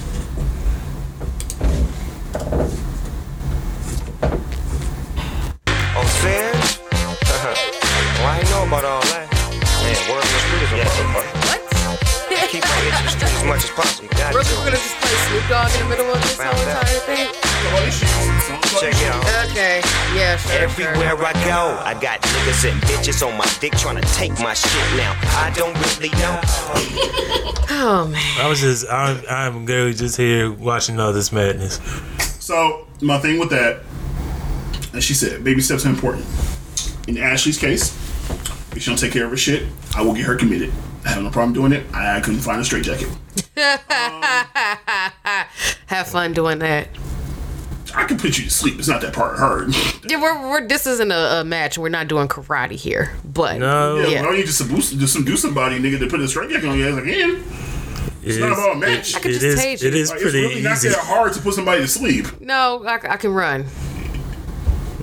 I did do a Have lot of running in Have middle you school. not seen this man move? I mean, I, but I'm just saying. I You're in mean, I have a better now. chance Yeah, at running. me. I mean, but I'm over there. The door's right there, so I can Mm. I can get out faster than you think. I can hit you with something real quick. Uh, but I, I can dodge. not when you're trying to in the full sprint. You don't, I will not be like Ricky and Boys in the Hood. Like I will actually use So you gonna you gonna bop me? Terrible. So I, would always- I also want to point out. This is before we close the podcast. And I'm taking bets on this match, by the way. Ricky and um, Boys in the Hood, and I don't know if y'all never noticed this, but he's supposed to be a world class receiver. Exactly. This nigga didn't run one fly. He route. ran in He a did- straight He line. didn't zig or ran zag. a straight out. this nigga ran a straight out. He didn't pass. blue 42. He didn't 23 He didn't go- He didn't skidoo. double Like- move. This nigga didn't plant and then go outside. He said, But- Do a pattern. But listen, he got sh- first. He got shot in his leg first, which means that should have been a sign to you know. I mean, no. when- He should have We- ran the you- other way the first time. Why is he Exactly. straight? Nigga, he got a gun on you. Run he got a he other got a shotgun. because he felt like they were calling bluff and they weren't going to do nothing, and that's Nigga, what once nigga say happened. Ricky, You zig or zag. nigga, Don't Yeah. straight. Off a fucking fence. and then like he he closed his eyes, like, oh wait, I hope this just doesn't hurt. Like, It's a shotgun. uh, yeah. You got deer slug in your back, guy. and the way that shot went through his back, that that looked nasty. I was like, shot, shotgun shells explode. exactly. They explode on impact. Yeah, I'm multi, into multiple. That's why I said Yeah, you I know, got deer shot in your back, guy. It's a buckshot, like it's the worst. um, so whatever the, the case may be, yeah, Ricky clearly you about to go to um, USC to play football and you couldn't dodge, nigga. You can't walk no more, fam. So with that being said, um, we're gonna get Ashley committed. Um, Bellevue. who who, who is we? just kidding.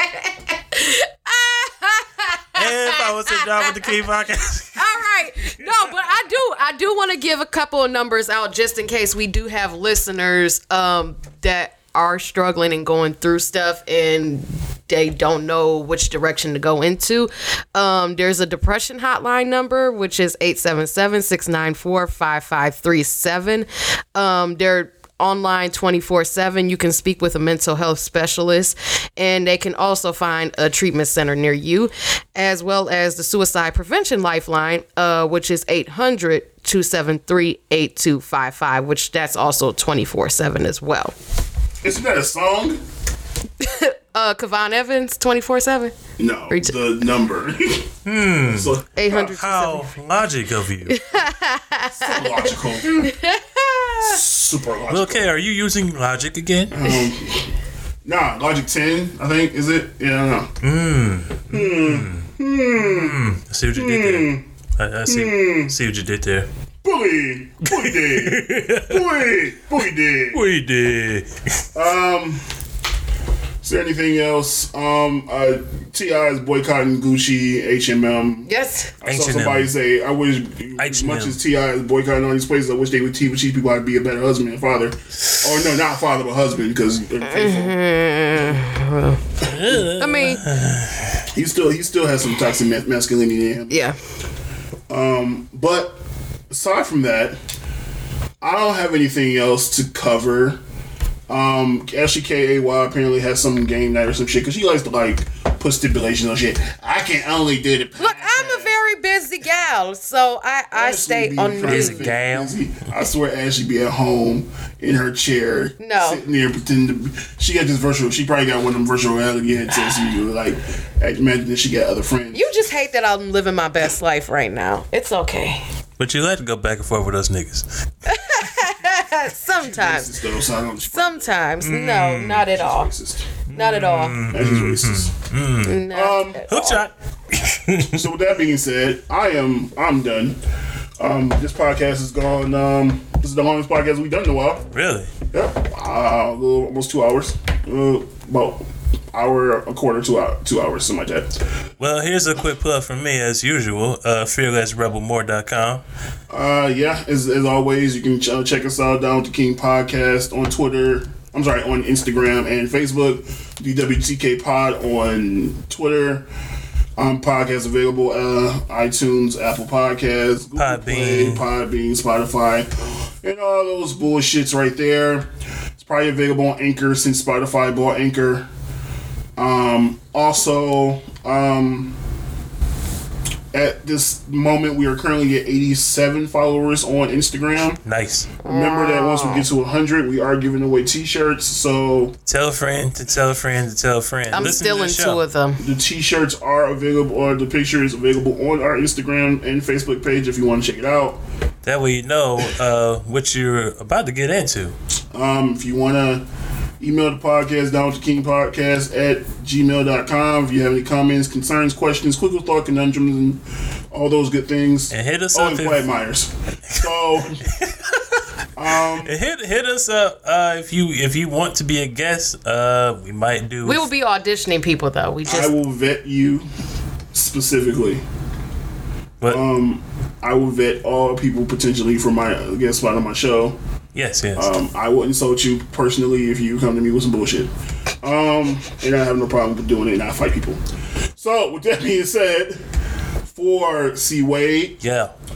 and Ashley K A Y, yes, I'm Will King signing off of episode 22 of the Down to King podcast. And we up out of here. Until we meet again, Dos, dos. Arrivederci, bitches. Deuce, Ah, deuce. konnichiwa.